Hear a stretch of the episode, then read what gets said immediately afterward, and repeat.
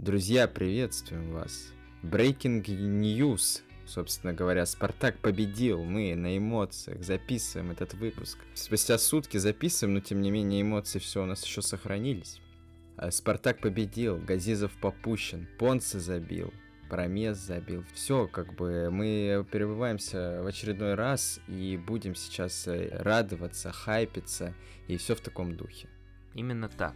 Да, ты опять забыл сообщить, что это подкаст «Стеночки и забегания». И все-таки, раз уж ты уже сказал, что мы будем переобуваться, я сразу скажу, что я не буду. Я вот буду сегодня вонять, продолжать говорить, что все плохо, чтобы портить людям настроение и дальше. Какой ты постоянный в, своих, в своем мнении человек, да. Да, непоколебимый. И кого ты хочешь начать обсирать, так сказать? Нет, ну вот прям уж так-то я не хочу, конечно. Я вот просто хотел начать этот выпуск с такого, как бы, размышления, что вот меняет ли это что-то вообще победа вот в глобальном отношении, в, в отношении перспектив Спартака в этом сезоне, в отношении перспектив этого тренера. Вот ты думаешь, что все, вот сейчас-то попрет? Нет. А, после матча с Химками все как бы поняли, не надо рано радоваться. То, что я вижу в СМИ, вот появляются какие-то там интервью с Джики, комментарии Руи, Литвинова, они сейчас даже от команды очень аккуратные. Джики тут говорит, что я в начале сезона не говорил, что Спартак будет бороться за трофей, а просто будет бороться за высокие места.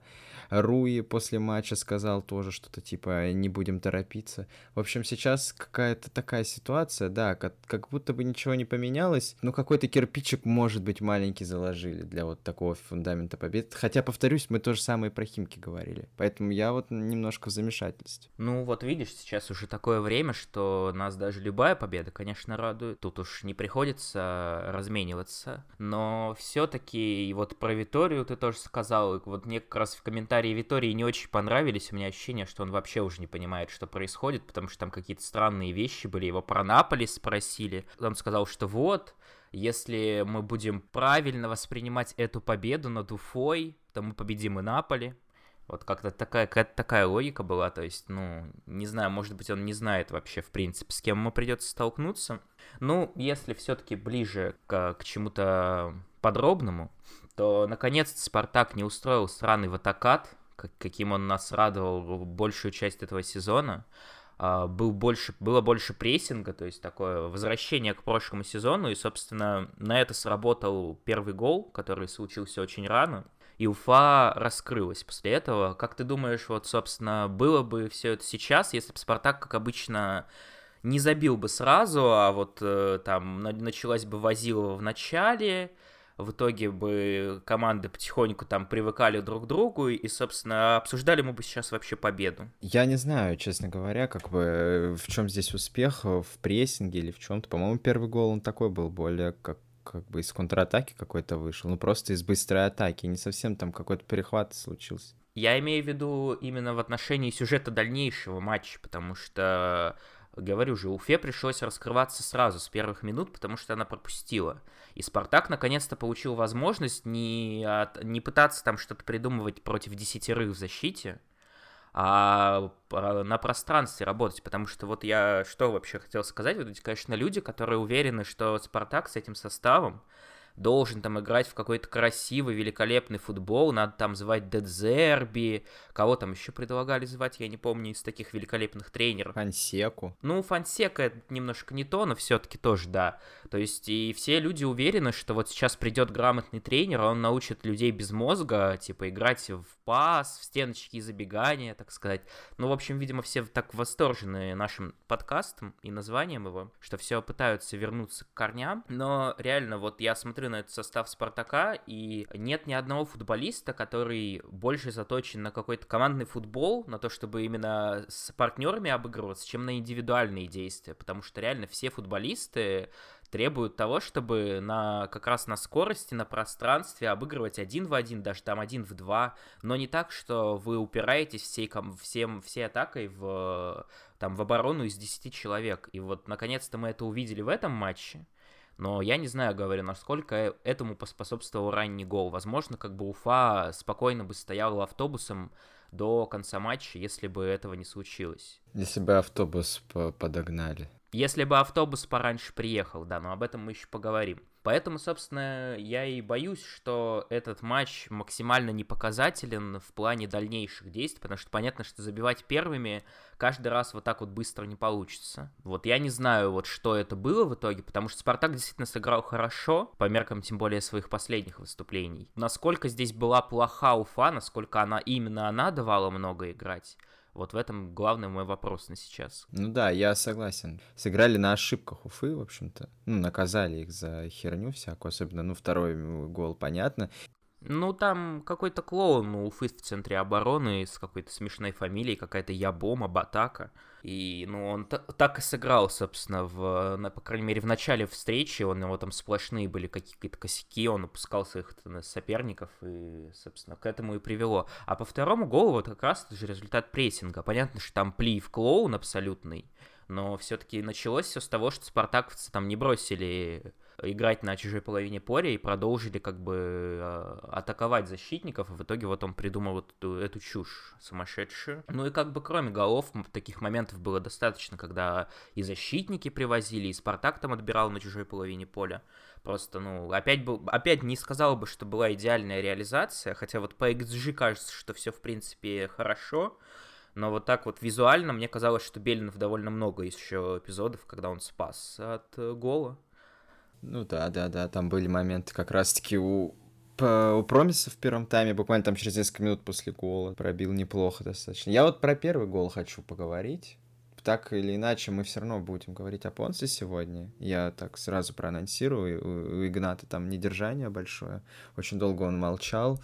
Но я про Понса не буду говорить. Мне очень э, понравилось, как Литвинов начал эту атаку. Это вот в плюсе к нашему новой молодой звездочке как ты вообще считаешь, э, с Литвиновым что мы делаем? Вот э, наш вот молодой центр поля, без, без пока что Зобнина, без Хендрикса, уже без Крала, он вообще как, ну, особо картину не портит? По-моему, действительно не портит, это удивительно. Конечно, что в «Спартаке» мы за последний там год посмотрели уже на, я не знаю, сколько конфигураций там было, сколько разных пар, наверное, штук 5-6, и реально самое смешное, что любого поставь, и, в принципе, глобально ничего не меняется. Спартак играет плюс-минус так же, и плюс-минус также центр поля это не ключевая зона остается, то есть э, также обыгрывают сильные команды в центре поля, также более-менее достойно выглядит вот против таких команд, как Уфа. Если говорить по Литвинову, то да, действительно нравится, что он пытается играть вперед, это его выгодно отличает от того же Алекса Крала, который начинал возиться 30 минут и, и только потом отдавал передачу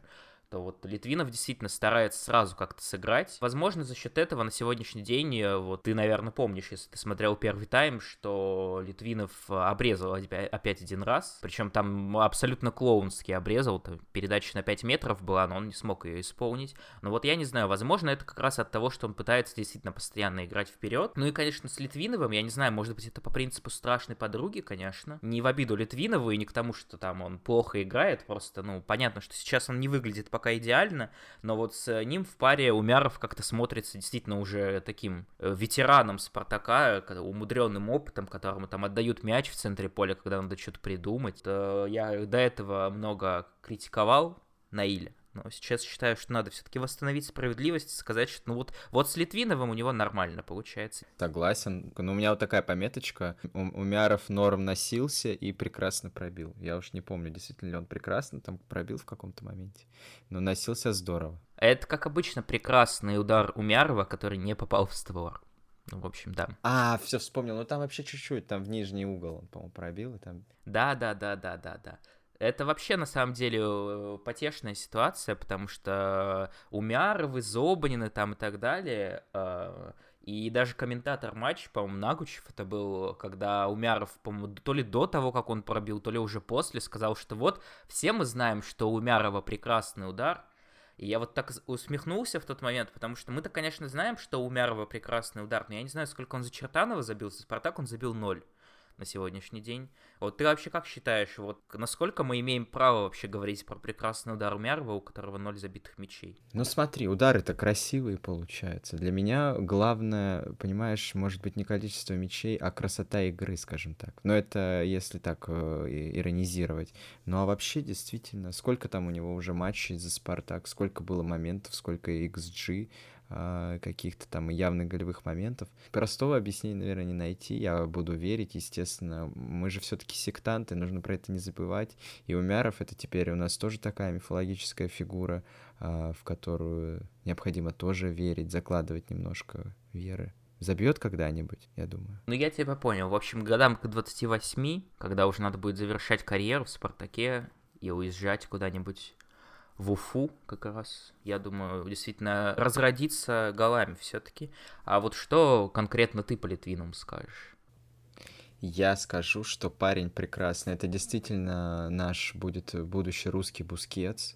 А, то есть габаритный парень с пасом, э, нацеленный на атакующие действия яркие, да, а, с ударом, это мы в прошлом матче увидели, плюс э, блондин, я говорил уже габаритный, но и все, в общем, для меня это самое главное в футболисте, поэтому я на Литвинова надеюсь. Не знаю все-таки, что делать э, с ним, когда вернется Зобнин. То Умярова там э, раньше на скамейку садить, что теперь с Хендриксом делать. Вот с этой всей ротацией в центре поля, вот мы еще там 2-3 недели назад думали, что все, как бы с центром поля беда, что делать, надо игроков привозить.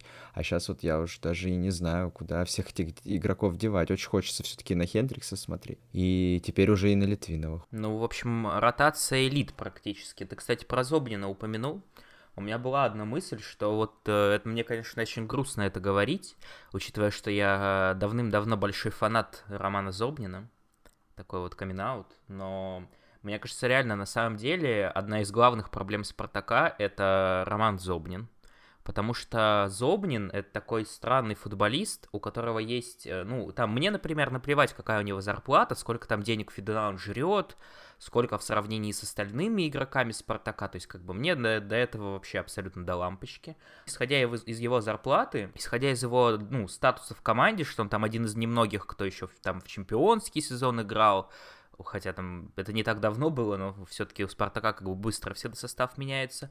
Один из тех, кто как бы в сборной России играет, у кого есть определенные привилегии в Спартаке, он там вице-капитан и все такое. Вот исходя из этого всего, это футболист, который является незаменимым в Спартаке, ну то есть номинально, потому что в любом в, в любой ситуации против любого соперника, если Роман Зобнин здоров, если он не дисквалифицирован, он будет играть. И при этом э, Зобнин футболист, который не обладает, в принципе, никакими качествами, за счет которых он может использоваться в какой-то конкретной роли, потому что он все может быть, может понемножку. С одной стороны, это, конечно, хорошо, потому что его можно любую там дыру заткнуть. Его как бы уже и на фланг обороны отправляли. Я думаю, если и в нападение Зобнина поставить, и в ворота, и в центр защиты, он везде кое-как нас играет. Но вот как раз э, из-за того, что у него нет какого-то особенного качества, особенных качеств... Элитных. Элитных, то он ключевой по статусу в команде, но не ключевой по, фут, по, по футбольным причинам, по игре. Потому что к, вот какого партнера не ставь с Романом Зобниным, он все равно не сможет какую-то конкретную роль сыграть идеально. Потому что он, вот был бы он хорошим разрушителем, например. И можно было бы, окей, можно было бы ставить с ним какого-то футболиста и говорить, что вот, чел, ты там об обороне не задумайся. У нас есть Рома, он там все почистит. Был бы там Зобнин хорошим, стабильно в атаке футболистом, там мог бы и мяч протащить, и в дриблинге, и передачу отдать вперед. Можно было бы найти классического разрушителя, хорошо. Но вот получается, что Зобнин вечно и не то, не все. Он может все, и при этом не может хорошо ничего. И вот именно исходя из того, что вот такой футболист является ключевым в центре поля, вот мне кажется, именно из, из этого зачастую спартаковские проблемы в последние годы. Потому что вот в последний момент, когда у Спартака был более-менее нормальный центр поля. Это еще было при Фернандо, вот как раз при Глушакове. Но я все-таки выделил Фернандо, потому что это был действительно вот самый ключевой футболист, у которого была четкая и понятная роль. Он был глубинным вот распасовщиком, все как бы не переживали, потому что надо просто отдать мяч Фернандо, и он там из глубины что-нибудь придумает. Максимум там переживали, если его сильно прессинговали. А вот сейчас у нас я реально один футболист такого уровня, это Зобнин, и Зобнин вот как бы не способен дать максимум ни в одной из ролей, ни в одной из позиций. И отсюда, мне кажется, многие проблемы Спартака в центре поля, даже не из Кралов, там, не из Хендриксов, а вот из того, что Зобнину реально не подберешь такого партнера, который еще, вот как Умяровы, как Литвинова, вот все эти, которые еще молодые пацаны, еще непонятно как бы где они могут дать свой максимум, и вот с сильным партнером они просто там как-нибудь придумают, как им сыграть. А вот с Зобниным даже не придумаешь, как тебе сыграть, если ты еще как бы не определился. Вот мне кажется, в этом одна из главных проблем Спартака. Э, ну так что, с Наполи кто в центре поля должен играть? Зобнин э, там как у него, какие прогнозы, ты не читал? Да, я ни малейшего представления, если честно, ни по Зобнину, ни по Хендриксу тем более.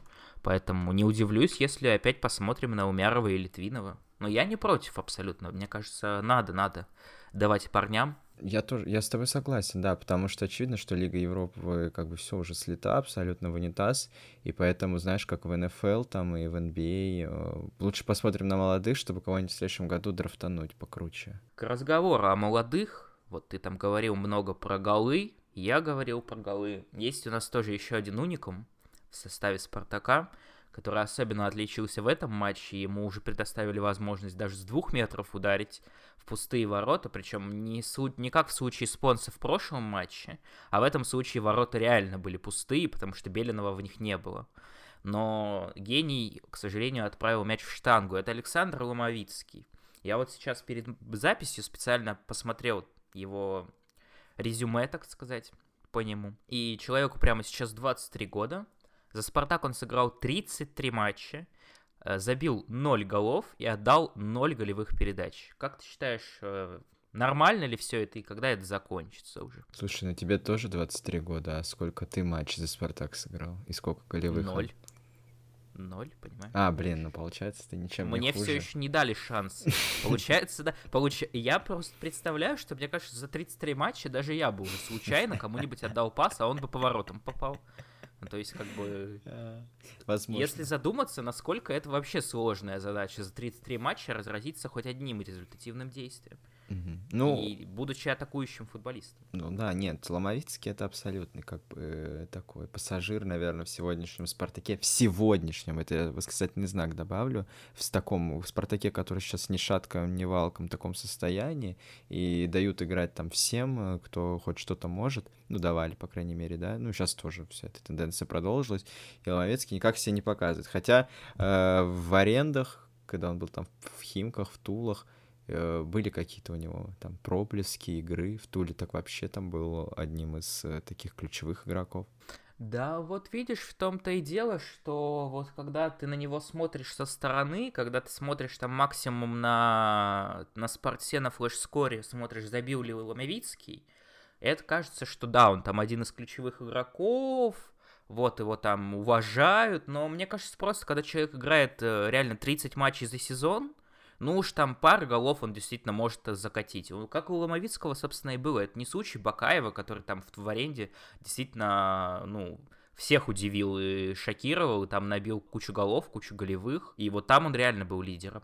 А Ломовицкий, ну, как бы поехал человек, сыграл полноценный сезон, забил 2-3 гола, но это я не уверен, что в сегодняшнем даже Спартаке это такой футболист, который вот с такой статистикой, если даже забыть о том, что он за Спартак не забивал вообще, ну, не знаю. У меня большие сомнения, конечно, и по Ломовицкому. Я не знаю, можно, конечно, подумать о том, что вот, не везет парню, что вот в прошлый его заход в основу Спартака то, тоже был кризисный Спартак, там Массимо увольняли и вообще не понимали, кем играть, и вот заткнули дыру Ломовицким молодым, а сейчас вот кризисный Спартак там, потому что Витория, Бездарь и все такое. Но я не знаю, как бы, вот действительно, человеку уж 23, а воспринимается он все еще вот, и он выходит на поле каждый раз, и вот ни разу такого не было, чтобы я думал, блин, вот сейчас выйдет Ломовицкий, и он, наверное, что-то прикольное сделает. Он, наверное, как-то может сделать игру интереснее. И вот это удивительно, конечно, что человеку уже не 20, там, не 19 лет. А я про многих, как бы, я сумасшедший. Я могу там и Мелкадзе на поле ждать, и Игнатова. И в них я реально верю, а вот у Ломовицкого нет абсолютно. Ну, потому что Ломовицкому уже достаточно шансов дали. Чего уже верить-то в него? Все, как бы, э, хватит. Тут тот случай, когда вот человеку, да, действительно приконно давали, там при... Ну да, приконно это было. Э, сейчас Руй там его стабильно какие-то ему минуты дает. И тем не менее мы ничего такого не видим, чему наш за что может глаз зацепиться, да? Ну, как бы выходит, выходит там на какие-то 20-30 минут, и абсолютно ничего там с его фланга не происходит. Только бедному Айртону мешают э, разгоняться. Действительно, а вот, а это вообще грешно. Да, да, да. Поэтому я считаю, что да, Ломовицкий это такой превращается в неликвид. Ну, к сожалению, видимо. Так, ну что, я думаю, все ждут какого-то какой-то тирады про Понсы, небольшой. Я же пошутил, я же пошутил. А, это шутка была. Не, ну слушай, уже анонсировано было, значит, тогда переносится на следующий матч. Ждем Фиерию в Италии, все-таки надо Понса доказать, что не зря его как бы... Точнее, зря его изгнали из серии А. Вот. Возможно, после этого матча пригласят обратно, да? Ну нет, навряд ли, конечно. Ну вот, мы много обсудили молодых парней, и в целом, если все это взять в общее, то Спартак вообще-то вчера сыграли 6 воспитанников по ходу матча. Плюс был Умяров. Я считаю, что тоже можно считать воспитанником. Все-таки, ну, что он там в Чертаново? Чему его там научили-то, господи? Понятно, что вот он в Спартак приехал и только здесь уже стал футболистом. Вот насколько мы вообще рады, счастливы в контексте того, как Спартак сейчас играет, насколько мы можем порадоваться тому, что много молодых парней получают свои шансы. Порадуемся, естественно. Ну, смотри, а, вот я хочу такую параллель провести, да, естественно, с Краснодаром. Вот, а, президент Сергей Галицкий недавно приходил на коммент-шоу, а, всех шокировал там своей болезнью, да, а за другие его высказывания люди как-то не стали цепляться, а он там одну вещь сказал, что сейчас как бы все вот эти его тирады о том, что Краснодар будет когда-то играть э, в 11 воспитанников, да, они отложены на потом, потому что Краснодар сейчас борется за высокие места в чемпионате, и с 11 воспитанниками а чемпионат не выиграть. На каком месте сейчас идет Краснодар, вот мне интересно по-моему, не так уж и далеко от Спартака. Абсолютно так же, как Спартак примерно. Вот-вот, вот-вот, ребят. Так что, получается, наши воспитанники молодцы, они качественные, получается, одни из лучших в России. Это наше будущее, опора. А, вот. Я, я рад. И я хочу, чтобы все это продолжалось. Задан, задана хорошая тенденция, я так скажу. Воспитанники вот эти, которые выходили в основе, э, ну, за исключением э, Максименко, мне так в той или иной степени нравится. Ну и, и Ломовицкого, да. И рассказывал. Нет, рассказов, рассказов мне вполне нравится. Хороший парень, трудяга, работяга. Да ты вот не находишь какую-то тенденцию в том, что вот у рассказывая Ломовицкого у них один агент? Ну, они и в Туле играли в прошлом сезоне тоже вместе. Ну вот, да, не, не находишь ли ты какую-то ну, закономерность в их э, странном поведении и странных выступлениях на футбольном поле? Естественно, естественно, нахожу, как бы тут ее сложно не заметить, эту закономерность. И я считаю, что Российский футбольный союз должен забанить этого агента и отобрать у него лицензию. И вообще как-то следить э, за всем этим агентским бизнесом. Я думаю, мы когда-нибудь об этом поговорим более предметно, да, но таких агентов в России много, которые вот просто портят молодежь, именно портят им карьеры, портят им э, восприятие как бы мира, мироощущения футбольного. Вот, просто засут из них бабки не заинтересованы вообще в развитии их карьеры, мне так кажется. А у тебя что-то про воспитанников есть, какая-то мысль? Да, нахрен они нужны. Вот. Я тебя понял. Вообще... Я не, вообще не, не вижу никакой причины очень. Очень невоспитанно ты высказался про воспитанников, я тебе так хочу сказать. Не хватает мне воспитания. Надо было воспитаться в Спартаке. А ты, видимо, в Чертаново воспитывался или в Намекаешь, что я черт? Говоря про чертей, кстати, про невоспитанность и так далее, буквально перед матчем разорвалась бомба в очередной раз, ну как бы Спартак, матч, неважно с кем, это всегда там э, лотерея, либо перед матчем что-нибудь взорвется, либо после. В этот раз случилось до, потому что я там еще, когда составы смотрел, смотрю новость, что Уфа там стоит в аэропорту или где они там вообще стояли, и к ним не приезжает автобус, который должен предоставить Спартак, и вот они собираются, типа, на такси разъезжаться.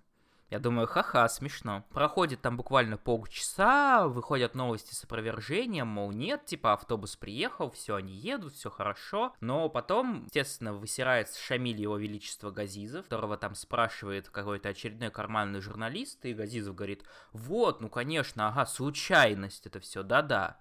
Ему говорят, что типа правда на такси собирались ехать? Он такой, ну да, уже собирались.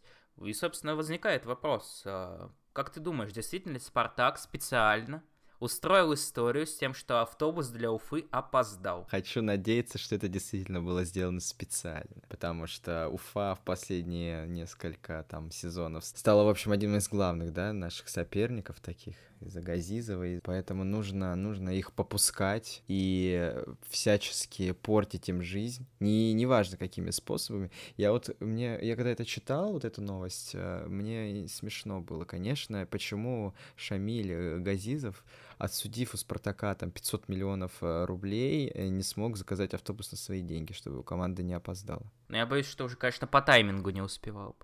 Нет, а в Яндекс Такси можно вызвать э, микроавтобус. Он приедет через 10 минут тебя в аэропорт, и все там прекрасно а, распол... Э, могут расположиться. Вот, поэтому правильно, надо вот так вот с крысами и надо поступать. Я понял твое отношение к Шамилю, а вот у меня в голову пришла еще одна диверсия. Все-таки, наверное, это не последний матч Спартака Федуна против Уфы Газизова. Я думаю, в следующий раз можно также привести автобус к уфимцам, но положить под место, ну, как-нибудь там тайными окольными путями выяснить, где сидит Газизов в автобусе, и подложить ему подушку-пердушку. Под, под, э... Как ты считаешь, насколько это будет? Возможно, ну, как-то получится дискредитировать его в глазах э, футболистов? Не знаю, вдруг никто как бы и не заметит э, чего-то нового. Понимаешь, Шамиль Газизов, он любит как бы пердеть против ветра, скажем так. Я бы сказал, он любит пердеть в лужу. И это тоже вообще любитель, э, да, газы испускать из э, не только из заднего отверстия, но и из рта своего. Ладно, ладно, все, я думаю, надо закончить с этой темой, а то такая шаткая, мы как люди невоспитанные, как ты сам сказал, мы сразу начинаем скатываться к разговору о газах и о том, как обсираться. В следующем матче у Спартака такой интересный соперник Наполи, которые, естественно, играют в Лиге Европы, и при этом прямо сейчас, на текущую минуту, это лучшая команда Италии в принципе. Как ты вот вообще думаешь, как, что мы можем придумать, чтобы объяснить сейчас нашим слушателям, фанатам Спартака, почему не будет 0-10? Давай я тебе такой вопрос задам, как бы смотри, и мы попробуем сейчас а, определить вообще готовность Спартака, какую-то историческую, такую контекстуальную и гипотетические шансы. А, ты, как ходячий человек, ходячая энциклопедия, напряги мозг, скажи, как Спартак играл против Зенита Лучана Спалетти? Херово, как и против любого Зенита последние 15 лет, к сожалению. Так, понял. Ну, значит, галочку ставим, да? В общем, в, минус, так сказать, да.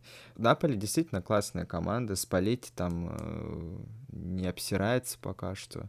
Ну, я, кстати, не думаю, что будет какой-то разгром. Опять-таки, не, это ничем никак не подкреплено никакими статистическими данными. Просто вот ну, у меня предчувствие, чуйка, что будет не 10-0, и, и даже не разгромный будет какой-то счет. И плюс, наконец-то, Спартак чуть-чуть там прорвало, да, в плане забитых мячей, что-то там начали забивать больше одного мяча, наконец -то. А вот, кстати, ты знаешь вообще, какая история встречи у Спартака и Наполи? Я подозреваю, что когда-то там играли против Марадонны. Да-да, да-да. И как тогда... Ну, я так понимаю, что два матча завершились в ничью, но при этом Спартак выиграл по пенальти. Получается, деды должны как бы требовать уважения и повторения результата. А, а ты представляешь, что будет, когда, да, Спартак э, закономерно проиграет Наполе, неважно, да, там с каким счетом, соберут всех спартаковских ветеранов, которые играли против Марадоны, и будет такой, такая вонь, и столько будет гадости, вот просто представь. Интересно, Ловчев там играл против Марадоны, или он постарше будет? Ой, я, честно говоря, в душе не представляю, кто там играл против Марадоны, буду честен. Э, давай ты как бы свои соображения выскажи. Давай, да. Твой прогноз, естественно, и вообще твои ожидания. Ну, я вообще что хочу сказать. Надо верить, что... Потому что, ну, что у нас кроме Спартака-то есть вообще, дорогие друзья?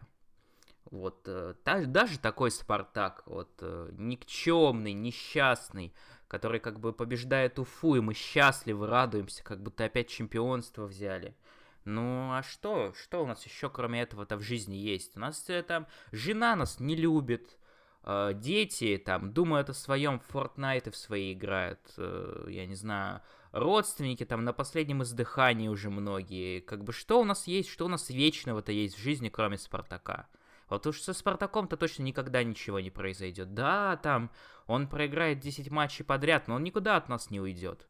Поэтому надо верить в победу. Да, будем прощаться. Уже совсем скоро мы опять встретимся. Думаю, уже будет более, как бы, больше, больше фактуры. Наверняка, помимо феерической, феерического матча, будут не менее фееричные новости, слухи и скандалы. Вот. А вы пока не забудьте подписаться, прокомментировать все там, а, лайки поставить. И вообще давайте там активность не сбавляем, ее, ее темпы. Да, да. И на этой глубокомысленной ноте мы, видимо, будем прощаться. До свидания. До свидания.